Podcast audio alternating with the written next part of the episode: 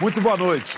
É com o peito cheio de entusiasmo que a gente dá as boas-vindas à nova temporada desse seu Conversa com Bial.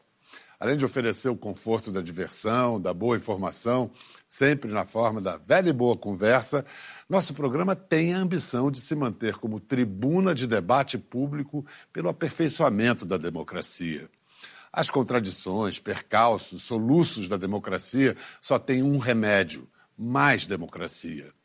E como a base da democracia é a busca de justiça, poucos mais autorizados a falar disso do que o nosso convidado de hoje. Ele personificou o desejo de justiça. Surgiu na vida pública nacional com pinta de super-herói. Trouxe esperança e inspirou confiança a um país crivado de cinismo. Maxilares quadrados e duros, ele dá poucos, raros sorrisos investido de irreais superpoderes, já decepcionou muita gente que o apoiava, mas ainda tem crédito para queimar. Símbolo máximo da operação que mudou o Brasil para o bem ou para o mal, homem sinônimo da Lava Jato, no fim do ano passado empreendeu seu lance mais arriscado. Deixou a artilharia da Lava Jato para virar alvo, se expor no poder como avalista moral do governo Bolsonaro ministro da Justiça e da Segurança Pública de um país injusto e inseguro. Tão injusto e inseguro que nossa entrevista, gravada há quatro dias, precisou ser atualizada hoje por causa de uma tragédia revoltante. Depois que soldados do Exército deram 80 tiros num carro de família, matando o pai e destruindo a família, nós tínhamos que ouvir a reação do ministro e do pai de família, Sérgio Moro. Bom, ministro, é, a nossa conversa é sobre o terrível, trágico incidente, episódio de domingo em Guadalupe, no Rio de Janeiro. Quando acontecem essas coisas, eu, como jornalista, eu tento me botar na pele de uma das vítimas, principalmente das mais inocentes, como uma criança de sete anos. O senhor consegue. Eu, eu confesso que eu não consegui, de tão terrível que é essa história. Senhor consegue se pôr na pele de uma criança de sete anos que está perguntando até hoje: cadê meu pai? Olha, foi um incidente bastante trágico, Bial. O que eu vi, porém, é que de imediato o Exército começou a apurar esses fatos e tomou as providências que foram cabíveis. Afastou lá parte dos envolvidos, submeteu eles à prisão e tem que apurar. Né? Se houve ali. Uh, os fatos vão ser esclarecidos se houve ali um, um incidente injustificável em qualquer espécie, o que aparentemente foi o caso, as pessoas têm que ser punidas.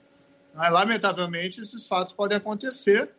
Né? Não se espera, nos treinam essas pessoas para que isso nunca aconteça, mas tendo acontecido, o que conta é o que, que as autoridades fazem a esse respeito, quais são as providências tomadas. E a, o Exército está tomando as providências cabíveis. Não, pois é, aí quando a gente fala de autoridades para tomar as providências, eu, eu queria entender, um leigo quer entender as instâncias em que isso vai se dar. O senhor, como ministro da Justiça, como o senhor pretende ajudar e atuar algo que eu acredito está na esfera da Justiça Militar? É, realmente está na esfera da Justiça Militar e a atribuição de apuração é da Justiça Militar.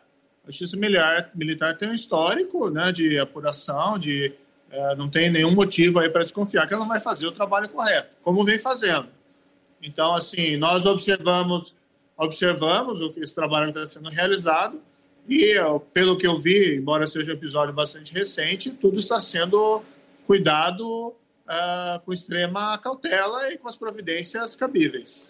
Ministro, também tem se comentado que é possível que os soldados envolvidos na atrapalhada assassina estivessem tomados de violenta emoção. Aí a pergunta que se impõe é: isso seria uma condição atenuante, como, por exemplo, está descrito no pacote anticrime que o senhor enviou ao Congresso? Não, isso, isso não tem nada a ver com a questão do pacote, da previsão do pacote. A previsão do pacote é no sentido assim: havendo uma situação de legítima defesa, se há um excesso, se esse excesso é excusável com base na violenta emoção. Pelo que eu entendi do episódio, mais uma vez destacando que ele está em apuração pelo Exército, uh, aparentemente não teria havido sequer uma situação de legítima defesa. Então, não teria qualquer relação com o que a gente coloca no projeto. Muito obrigado, ministro. Boa sorte. Agora vamos assistir ao programa gravado com a conversa não só com o ministro, o juiz, o professor ou o líder laureado. Para além de todos esses títulos, hoje a gente recebe aqui o cidadão Sérgio Moro.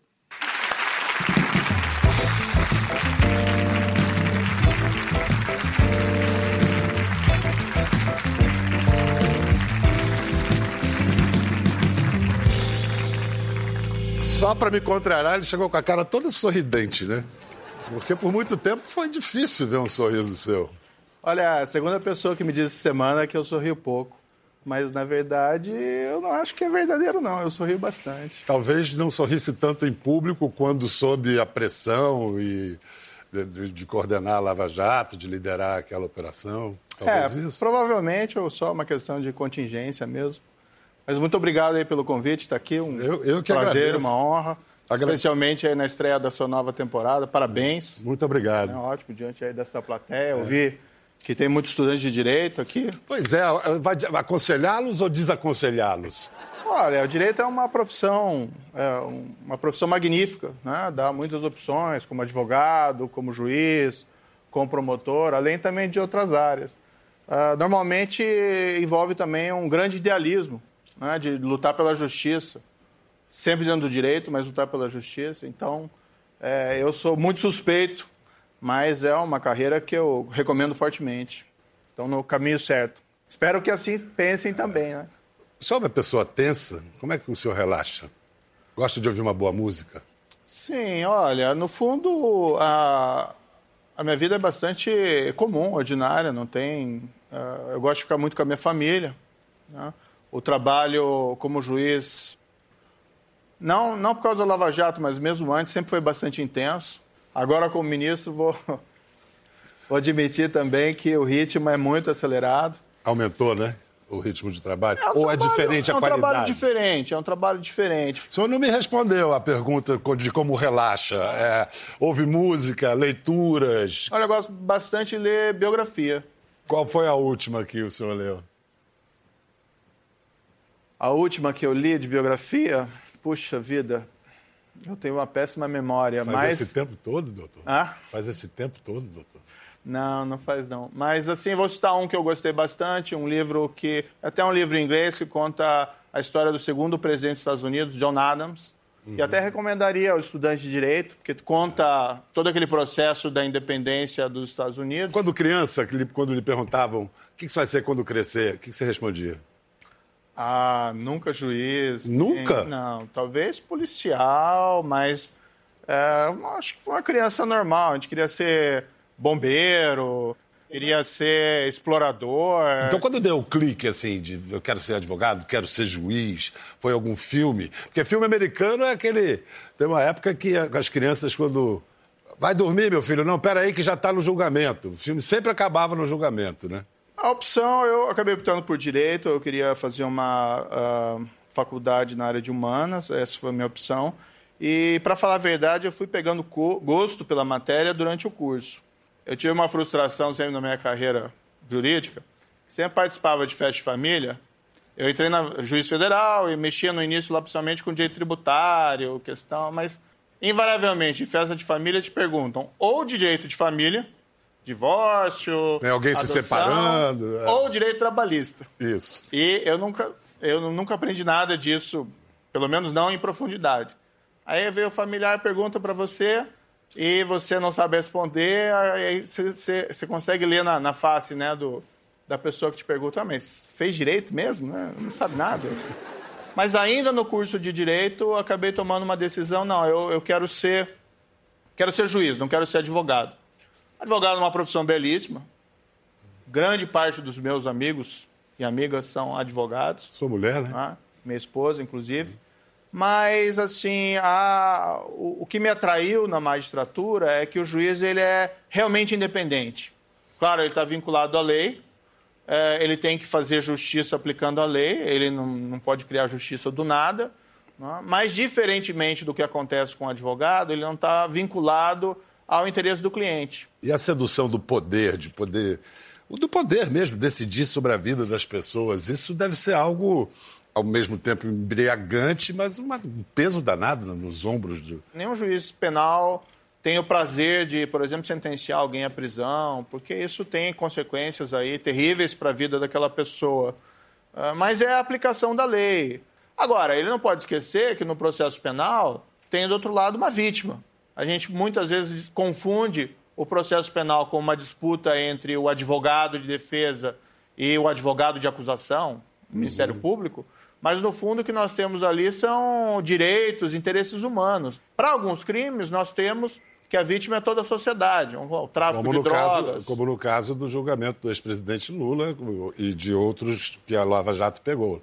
O, o, o lesado, a vítima, era a sociedade brasileira a vítima nesses crimes de corrupção, suborno, é a administração pública. Aí é o dinheiro que muitas vezes falta para uh, ah, investir em serviços públicos, também gera isso ineficiência econômica. E o principal problema, falando aqui da Operação Lava Jato, o, o que foi descoberto é que era assim, era uma, um sistema de corrupção. Não era uma corrupção isolada, era um sistema de corrupção. O suborno virou rotina. Isso comprometeu a produtividade da economia brasileira. Vamos ver lá os investimentos que a Petrobras fez nesse período. Normalmente existe aí um consenso que foram péssimos, que a companhia não sobreviveria daquela forma. Quebrou, né? Mas além disso, o grande mal maior é assim que isso afeta a confiança. E nós vivemos uma sociedade que é baseada na confiança. A democracia demanda confiança. E quando se tem corrupção disseminada, Bem, não se tem confiança. Passamos agora de 100 dias de governo. O senhor assumiu o Ministério da Justiça dizendo que era um cargo técnico. Já está conformado à inevitável prática política? Sim, é necessário fazer política também, uh, política não necessariamente partidária, não necessariamente a política num sentido pejorativo, mas sim, é preciso conversar, por exemplo, com o parlamento, é preciso conversar com os parlamentares, com congressistas, com o deputado, com o Senado.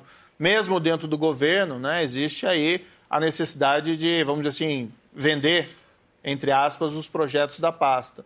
Então é necessário muito diálogo, muita conversação e convencimento. Então, nesse aspecto, realmente a política é inevitável. Mas eu sempre vi, quando eu aceitei essa posição, eu sempre vi esse, esse meu cargo como uma posição eminentemente técnica. Né? Eu não estou ali preocupado, por exemplo, com questões partidárias. Né? Não estou ali preocupado ali com questões eleitorais do futuro. Eu quero fazer bem o meu trabalho no momento. Mas cada conversa que o senhor tem tem é, desdobramentos e consequências. Por exemplo, na semana passada, o presidente do Supremo, Dias Toffoli, tirou da pauta e adiou o julgamento da questão de cumprimento de sentença depois da segunda instância. Julgamento que poderia libertar o ex-presidente Lula. E muitos apontaram sua influência direta nessa decisão porque eu sou com o Toffoli na semana retrasada. O senhor trabalhou por essa decisão como, e como a avalia? Não, veja, é, eu sempre falei publicamente sobre essa execução em segunda instância, que é importante. E alguma coisa assim muito fácil de ser entendida. Não adianta nada é, ter um processo, ter ótimas leis, por exemplo, penais, ótimas leis de qualquer espécie, se tem um processo no qual as leis são aplicadas que ele não funciona.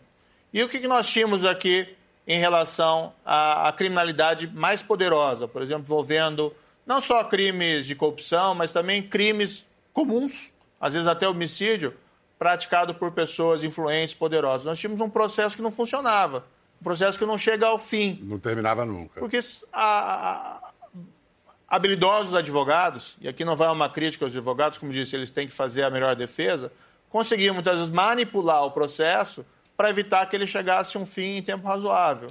Então, casos normalmente que prescreviam, envolvendo homicídios, corrupção.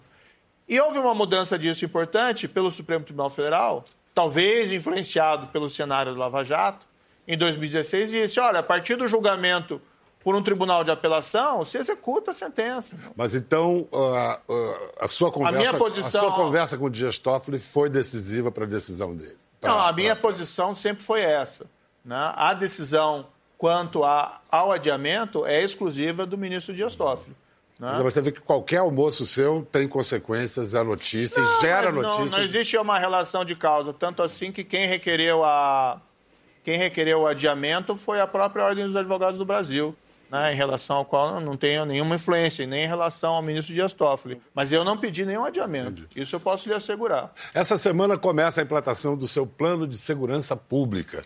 O senhor pode detalhar os pontos mais importantes? Quais serão essas cinco cidades? Qual a capital que será contemplada? A ideia é que haja uma conjugação de esforços entre a União, o Estado e o município escolhido para que nós possamos agir juntos em matéria de segurança, tá? E que nós possamos também coordenar essas ações de segurança juntamente com políticas urbanas e políticas sociais. A opção foi por escolher uma cidade em cada região, para que todas se sintam contempladas. Uhum. E vamos explicar bem, é um projeto piloto. Né? Nós não queremos dar um passo maior do que a perna. A primeira fase. Exatamente, que nós queremos aprender com esse projeto e, sendo ele bem sucedido, como será, nós queremos expandir para outras cidades. Claro que nós não podemos cuidar da segurança apenas cinco Qual cidades. Qual será a capital de, de médio porte? Dá para ah, falar? Isso tem que, ter, que ser anunciado no momento apropriado. Mas Esse é um momento super coisa... apropriado agora. Não, o que, o que a gente sabe do projeto uhum. lembra um pouco o fracassado, infelizmente, projeto das UPPs no Rio, porque fala de um braço de repressão e um braço de programas sociais, já que segurança pública não é só repressão, é direitos de cidadania que cheguem a toda a população. Essa parte é a cabeluda, pra, com perdão da expressão. Como é que isso vai ser super, supervisionado? Pois é, o, a prestação a ideia, de contas disso. Veja assim, a ideia das UPPs não é uma ideia ruim. O problema foi a implementação. E um dos problemas foi que gerou um sucesso inicial e politicamente tomou a decisão equivocada de ampliar em demasia quando o Estado não tinha condições de fazê-lo.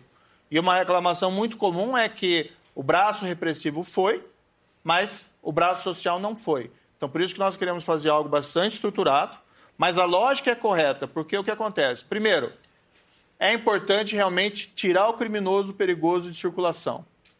Isso se faz como? Com policiamento ostensivo, mas também com investigação policial. Inteligência. Por, inteligência, porque é. senão ele apenas migra para outro local. Então nós queremos, nós entendemos que a, a repressão, a investigação é importante. Nós não, não achamos que resolvemos o problema da criminalidade violenta unicamente com políticas sociais. Agora, o seu pacote anticrime. Ele acabou chegando ao Congresso, mas alguns observam que ele contrariou a linguagem arquitetônica do Niemeyer, já que a Câmara, com a cúpula para o alto, recebe os projetos e o Senado, com a cúpula, fecha. Veio por baixo. O pacote anticrime entrou pelo Senado. Houve algum ruído inicial ali na conversação com, com o presidente do, da Câmara, Rodrigo Maia, mas nós conversamos bem, nós já vamos assim, levantamos as bandeiras da paz. E, na verdade, não houve nenhuma briga real. Né? Havia ali alguma divergência contra o procedimento. Mas o projeto hoje está tramitando bem na Câmara, está lá com um comitê, com um grupo de estudo que foi formado, que quer discutir o projeto juntamente com um projeto que também é bom, do ministro Alexandre de Moraes. E eu acredito que ele vai correr bem agora. Né? É, por outro lado, alguns senadores pediram lá que queriam começar a discussão do projeto já no Senado. Eles conversaram não só comigo, mas também com a Câmara e com o presidente Rodrigo Maia e colocaram no Senado. Então vai correr paralelamente, isso vai só acelerar. Rodrigo Maia e o senhor se tratam como excelência, você, vossa mercê, senhor. Qual é o tratamento? Ele, ele é um parlamentar que eu respeito bastante. Né? Já conversamos diversas vezes, nunca, nunca tivemos anteriormente um contato muito pra, próximo, né? mas temos um bom contato realmente. É, aquele episódio foi absolutamente superdimensionado e, no fundo, uh, essas rugas pontuais em discussões políticas podem acontecer. Mas, assim, uh, a minha posição contra, em relação a ele é de absoluta tranquilidade e respeito. É, eu costumo dizer que a gente aqui faz boa televisão quando a gente consegue lidar com as nossas contradições. Toda atividade tem contradições. E a de um ministro, em qualquer governo, é lidar diariamente com ambivalências, contradições. Então, vou apontar algumas, algumas questões assim. Vou ler um trecho de uma sentença sua de fevereiro de 2017. A destinação da vantagem indevida em acordos de corrupção a partidos políticos e a campanhas eleitorais é tão ou mais reprovável do que a sua destinação ao enriquecimento pessoal, considerando o prejuízo causado à integridade do processo político eleitoral. Dois anos depois, ao ser retirado do pacote anticrime a parte referente à criminalização do Caixa 2, o senhor deu a seguinte explicação. Houve uma reclamação ah, por parte ah, de alguns agentes políticos de que o Caixa 2 é um crime grave, mas não tem a mesma gravidade que corrupção, que crime organizado e crimes violentos. Então, nós acabamos optando por colocar a criminalização num projeto à parte, mas que está sendo encaminhado ao mesmo momento. Foi o governo ouvindo reclamações razoáveis dos parlamentares quanto a esse ponto e simplesmente adotando uma estratégia diferente. Quer dizer, esse desmembramento foi para facilitar o seu trabalho ou a vida dos parlamentares? Não, deixa eu te explicar assim. Quando eu, eu não, não retiro nenhuma vírgula do que eu falei na sentença. O que aconteceu foi o seguinte: no caso da Lava Jato, da investigação da Petrobras, o que, que nós tínhamos? É, um, em um contrato da Petrobras, se pagava suborno, e esse suborno era dividido entre, por exemplo, um diretor da Petrobras e um agente político e o partido político. Parte do dinheiro, às vezes, ia para enriquecimento do agente político. Por exemplo, para uma conta na Suíça, como foi o caso do ex-presidente da Câmara, ou para reformas imobiliárias. Em outros casos, tá? Em outros casos, o dinheiro ia ser empregado para financiar ilegalmente eleições. O que eu disse na sentença, olha, eu acho que nesse caso é até pior, porque a corrupção está comprometendo o processo político democrático. Foi um juízo porque se tentava minimizar o problema do dinheiro não ser utilizado para enriquecimento, mas sim para financiar a eleição. Até aí estamos juntos, mas não, a questão é que o desmembramento deu a impressão que você estava atenuando não, essa assim, mesma afirmação. O crime de Caixa 2 não é exatamente a mesma coisa que corrupção. A corrupção tem a contrapartida, o que procou. Eu recebo suborno em troca de algo, ainda que esse algo possa ser uma política geral favorável àquela pessoa. Enquanto que no Caixa 2 o que eu tenho é entrega de dinheiro para financiar eleição sem que esse dinheiro seja registrado, o que viola a lei eleitoral. Mas não existe a contrapartida, certo? Então, são crimes diferentes, ambos são absolutamente graves. E qual que é o ponto importante, na verdade?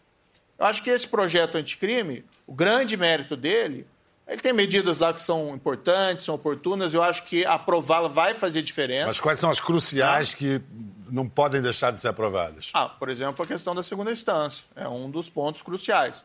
Mas vou, vou te colocar assim: é, o projeto, além das medidas do valor intrínseco deles, é uma sinalização da posição do Ministério da Justiça e do governo em relação a esses temas. Então, quem que apresentou o projeto, por exemplo, que ataca a corrupção uh, nos últimos governos durante todos esses escândalos de corrupção? Pelo menos desde 2014 praticamente ninguém apresentou nada. E o governo vem agora e apresenta. Não só apresenta contra a corrupção, mas também contra o crime organizado e crime violento, e apresenta uma proposta de uma criminalização melhor do Caixa 2, do crime de Caixa 2, que não é corrupção, mas é grave e precisa estar regulado na lei. E no... o desmembramento foi parte de uma, uma coisa chamada política.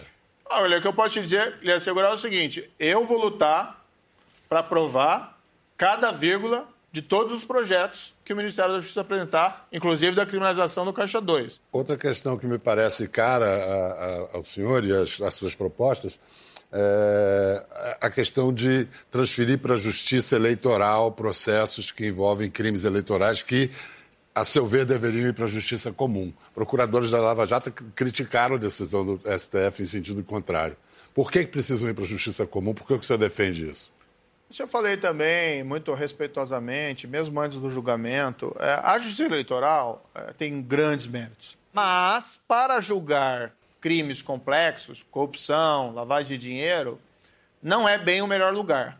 Ela não tem uma tradição, ela não tem uma expertise e os juízes são temporários. Eles ficam ali dois anos. Muitas vezes um caso leva mais de dois anos tramitando e é ruim essa troca de juiz.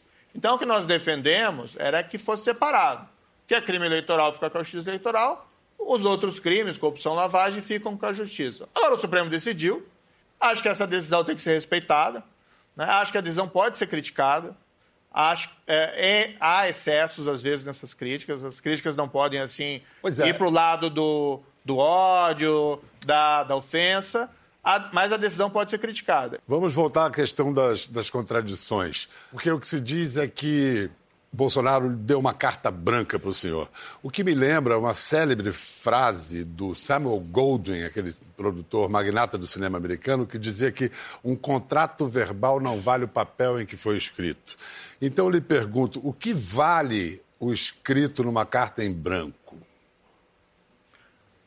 Ele, me, ele me deu muita liberdade para eu construir minha equipe. Eu chamei pessoas qualificadas que, na minha opinião, haviam sido testadas, tanto profissionalmente quanto na perspectiva da integridade. Então, por exemplo, eu chamei muitas pessoas que haviam trabalhado na investigação, na Operação Lava Jato.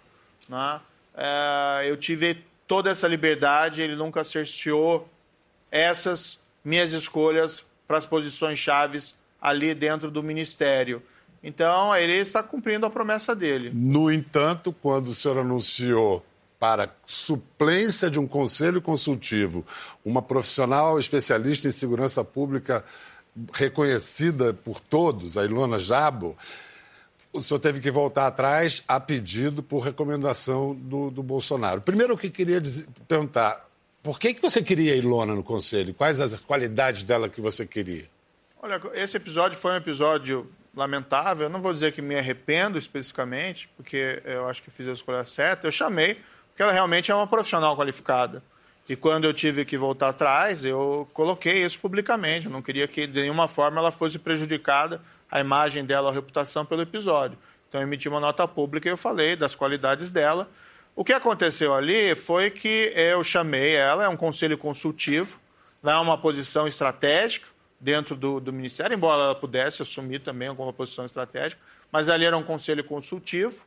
Uh, houve uma reação muito grande por parte do eleitorado, nas do redes presidente, sociais, nas redes, sociais, sociais, nas redes sociais. E o presidente me pediu, educadamente, que eu revisse a nomeação, porque aquilo estava trazendo para ele uh, ataques do eleitorado específico dele. É, olha, eu entendi que o pedido era razoável, hum. né? e aí eu revi, mas eu revi com a afirmação expressa de que isso não dizia nada contra as qualidades dessa pessoa. A política é feita de gestos simbólicos, de símbolos. Eu acho que o que aconteceu ali, que foi o impacto simbólico do anúncio de Ilona, foi muito importante, porque abriu canais de diálogos num governo que tem se caracterizado por uma linguagem quase de confronto. Quando se volta atrás, esse simbolismo se perde ao contrário, é... sai pela culatra. Que gesto o senhor pode fazer para consertar esse estrago? Eu tenho amigos, conhecidos, que adoram o senhor e que ficaram muito decepcionados com esse recuo com relação a Ilona. Não, não foi o melhor episódio dentro desses 100 dias, né? Foi um episódio ruim, mas foi uma consequência de decisões ali que foram tomadas e eu entendi que era o caso eh, de acolher a solicitação do senhor presidente. Né? Até, na minha opinião, quem saiu mais prejudicado no episódio realmente fui eu. Mas assim, eu também não vou transferir a responsabilidade nem para ela, nem para o nem presidente. Você continuaria a, a, falar com a Elona oficiosamente? Não, o que nós conversamos, inclusive, ela presta, a, ela tem o Instituto Lagarapé e o Instituto é, tem interação com o, o, Ministério da Justiça e Segurança Pública. É, não existe nenhum problema em relação a isso. Né? Quando é, o senhor trabalhou como assessor da Rosa Weber no STF, deve ter convivido com o ministro Gilmar Mendes. E Gilmar costuma espinafrar a Lava Jato e você já usou ofensas como infelizes, reles, gentalha, gangsters. Quer responder às críticas do Gilmar? Não, veja, o que eu acho importante ali é nós olharmos o, o cenário geral. O cenário geral, o que nós temos? que faz parte da construção de uma democracia de maior qualidade, mais sólida, integridade. E uh, o que, eu gosto daquela expressão que fala em inglês, rule of law, um governo de leis. Ninguém está acima das leis. A gente poderia traduzir para o império da lei. Império da lei, é, é. exatamente. Uh, o que, que nós tínhamos no passado, uh, não muito antigo? Processos envolvendo uh, crimes de grande corrupção praticados por pessoas poderosas Nós vimos eles nos jornais, nós vimos eles na imprensa, nós ouvimos eles sobre eles nos corredores, mas isso nunca resultava em condenação criminal, ah, mesmo quando haviam provas lá categóricas. Esse cenário foi relativamente alterado. Precisa melhorar. Nós precisamos também consolidar esses avanços. Mas o cenário atual é completamente diferente do que era o cenário há seis anos atrás. É, eu não concordo em absoluto com essas afirmações do ministro, mas também não sou censor do ministro. É, se ele quer se expressar dessa forma, faz parte da forma dele se expressar. Vamos, você falou de momentos em que a Lava Jato teria se cedido. Vamos a um, a um primeiro momento em que o Brasil parou assustado com a condução coercitiva de Lula para prestar depoimento na sala da Polícia Federal no aeroporto de Congonhas. Antes das sete da manhã, Lula saiu de casa num carro descaracterizado e foi levado para o aeroporto de Congonhas, na zona sul da capital paulista, para prestar depoimento. O clima ficou tenso e muitos manifestantes discutiram.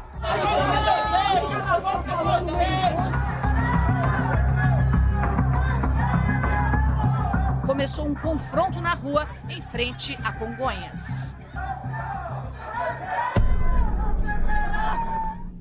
Eu já ouvi a condução coercitiva do Lula de ser justificada justamente para evitar balbúrdias, confrontos, que acabaram por acontecer, né?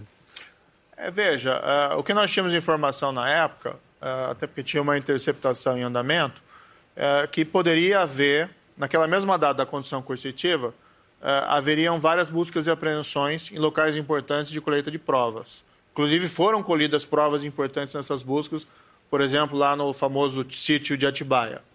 E o que nós tínhamos de informação, isso está no processo, de que poderia haver um movimento de resistência, tá, coordenado pelo ex-presidente, de impedir, a, com manifestantes, a coleta da prova nesses locais. Então, então daí, o que se entendeu como prudente foi adotar essa medida, vamos dizer assim, para evitar que houvesse uma coordenação de atos dessa espécie. Então não, não, não há necessidade de fazer uma autocrítica. Eu acho, eu acho que senhor... Não, a decisão foi correta. O, o, o que ali deve ser lamentado, realmente, é, ele foi. A polícia foi até a residência dele, tomou a decisão, é melhor não colher o depoimento aqui no apartamento, que também começou ali surgirem manifestantes, e se deslocou com o ex-presidente a um local que imaginava que seria tranquilo tomar o depoimento.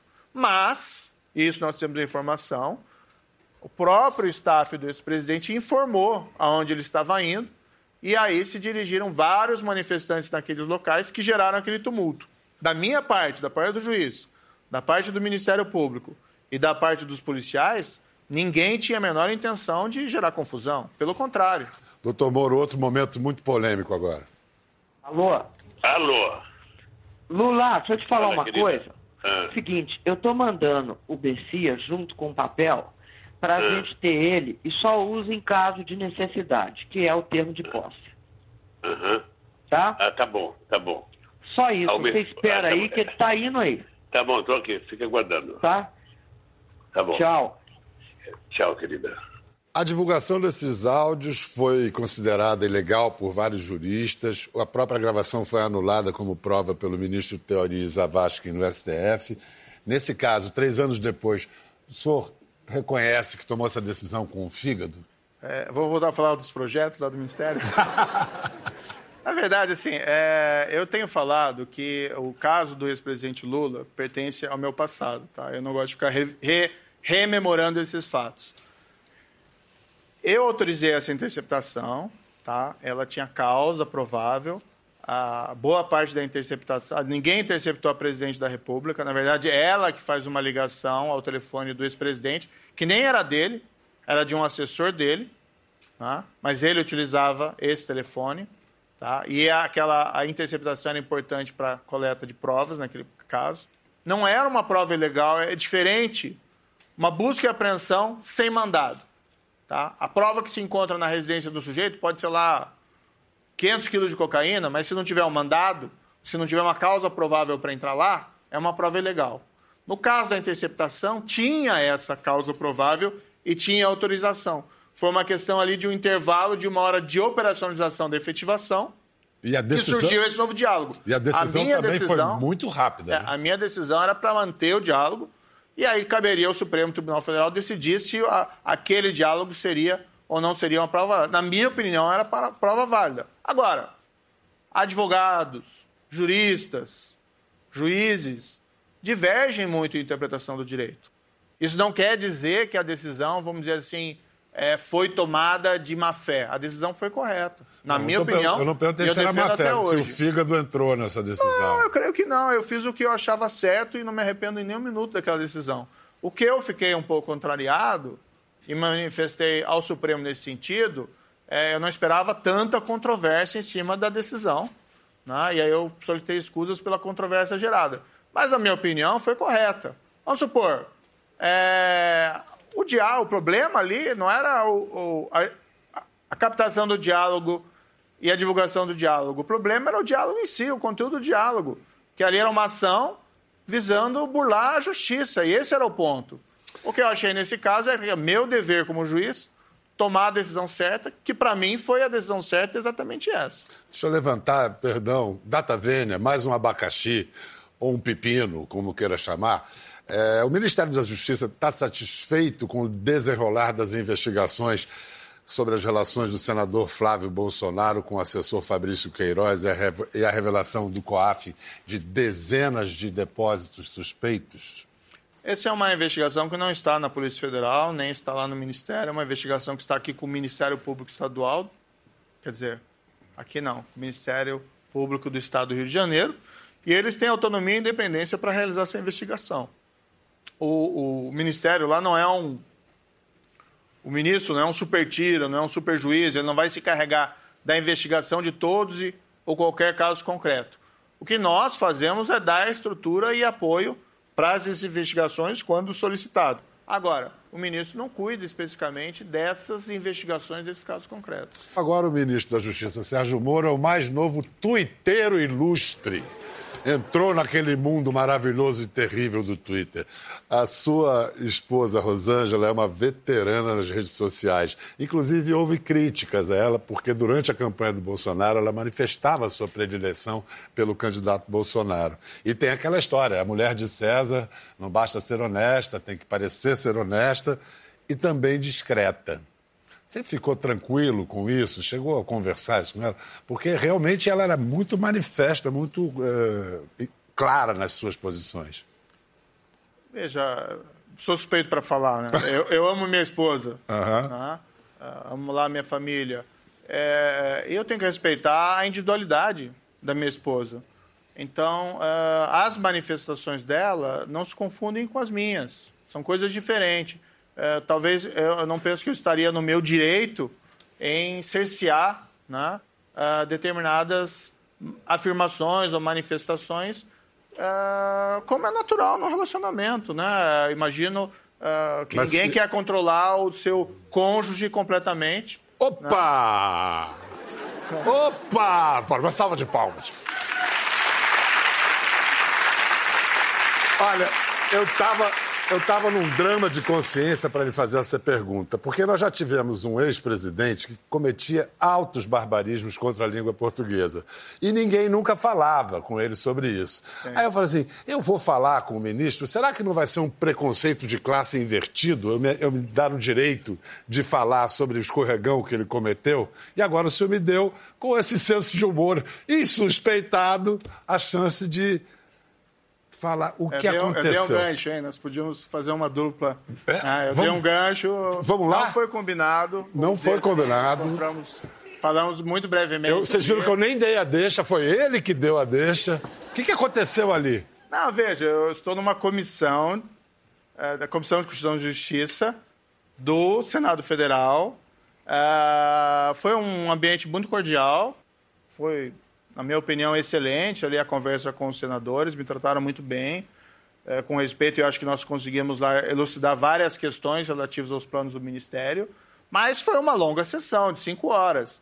Então, ali, respondendo por cinco horas, eventualmente se comete uma, uh, pelo cansaço, uma, não vou nem dizer um agafe verbal, né, porque eu sei que cônjuge é cônjuge, mas ali na hora de pronunciar, às vezes se enrola na língua e sai algo Você que... teve coragem de assistir aquilo? Não, não, não. não, não Será que eu submeto o senhor a isso? Não. Quer assistir? Não, mas a. Não, não melhor não. É, não. Pode ser que caia a audiência. eu acho que sobe, hein? Mas a. Só terminando lá da minha esposa, né? então eu respeito uhum. a individualidade dela. Quando teve esse episódio que, que, que o senhor perguntou aqui, do questão do, do áudio, eu sofri muito ataque.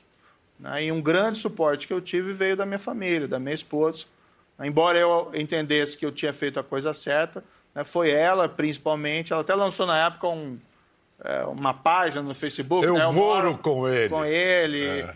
Que, na verdade, assim, nem era manifestações dela. Ela falou, olha, eu estou recebendo muitos muitas comunicações de carinho, de pessoas de apoio, e nós não temos assim como divulgar isso, né? Ela pediu para gerar essa página. Eu entendi que era muito importante até para ela, né? Embora também, no caso, beneficiário dessas manifestações de apoio. E assim, eu concordei, né? Eu acho que é a questão de respeitar a decisão do outro dentro de um relacionamento conjugal. A gente vai fazer um rápido intervalo e volta em instantes.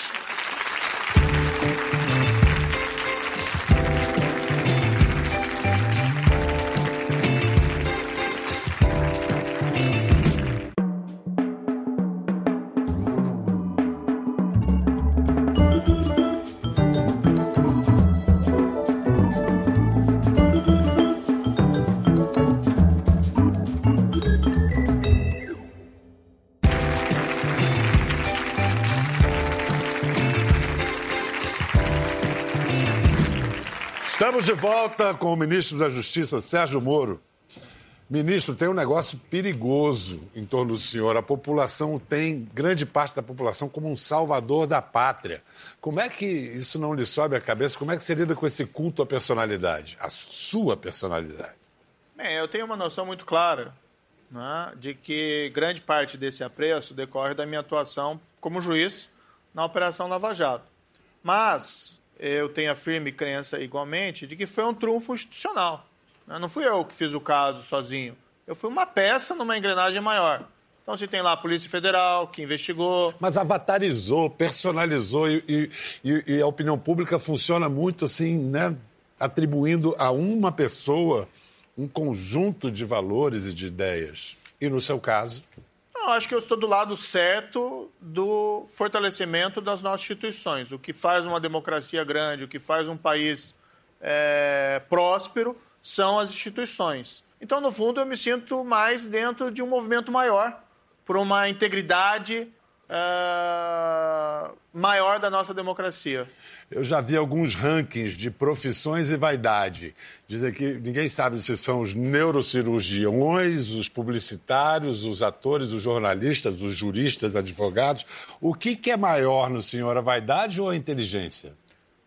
Essa pergunta é complicada, hein? Porque qualquer uma delas é. Qualquer resposta aí é uma armadilha, né? Então vou ficar devendo a resposta. Se você não quer falar das grandes vaidades, quais são suas pequenas vaidades? Eu acho que eu preciso emagrecer um pouco. então somos dois. Hipoteticamente, daqui a quatro anos, né? muito tempo ainda para vir, ministro do STF ou candidato à presidência? Não, a preocupação minha agora no momento é realizar o bom trabalho no Ministério da Justiça e da Segurança Pública. Né? Existem desafios grandes nessa área. O meu desejo é permanecer os meus quatro anos dentro desse ministério e depois, é, sei lá, fazer alguma outra coisa completamente diferente, porque é um trabalho difícil. Né? Mas o senhor é muito jovem, tem muita estrada pela frente. Puxa, mas eu venho de um, de um chão trabalhoso nos últimos anos, viu? Então, é, fazer alguma tarefa um pouco menos complicada também, às vezes, é sedutor. Mas o objetivo agora é esse, e vejo que não é um objetivo singelo. Consolidar os avanços contra a corrupção. Nós temos aí que começar a reduzir essas taxas de criminalidade violenta, isso é importante para a qualidade da vida das pessoas. E nós temos essas organizações criminosas crescentes, poderosíssimas, o Ministério está com uma política firme em relação a elas. Eu acho que não resolve-se o problema agindo como um avestruz, colocando a cabeça debaixo da terra e fingindo que elas não existem. Então, nós estamos adotando ali políticas. Nós mudamos, por exemplo, o sistema de visitação nos presídios federais para melhor controlar as comunicações com o mundo externo dessas pessoas. Nós vamos firmes em cima desses problemas. Então, os desafios já são suficientemente grandes para que eu para ocupar o meu presente. Então, não preciso ficar me preocupando com o que vou fazer daqui a quatro, oito anos 12 anos, 20 anos, etc. Queria agradecer muito a sua presença, ministro, e dizer que conte sempre conosco aqui nesse trabalho, nesse imenso desafio que o senhor tem pela frente. Muito obrigado. Recomendações à sua cônjuge. Tá bom. um abraço obrigado. grande. Obrigado.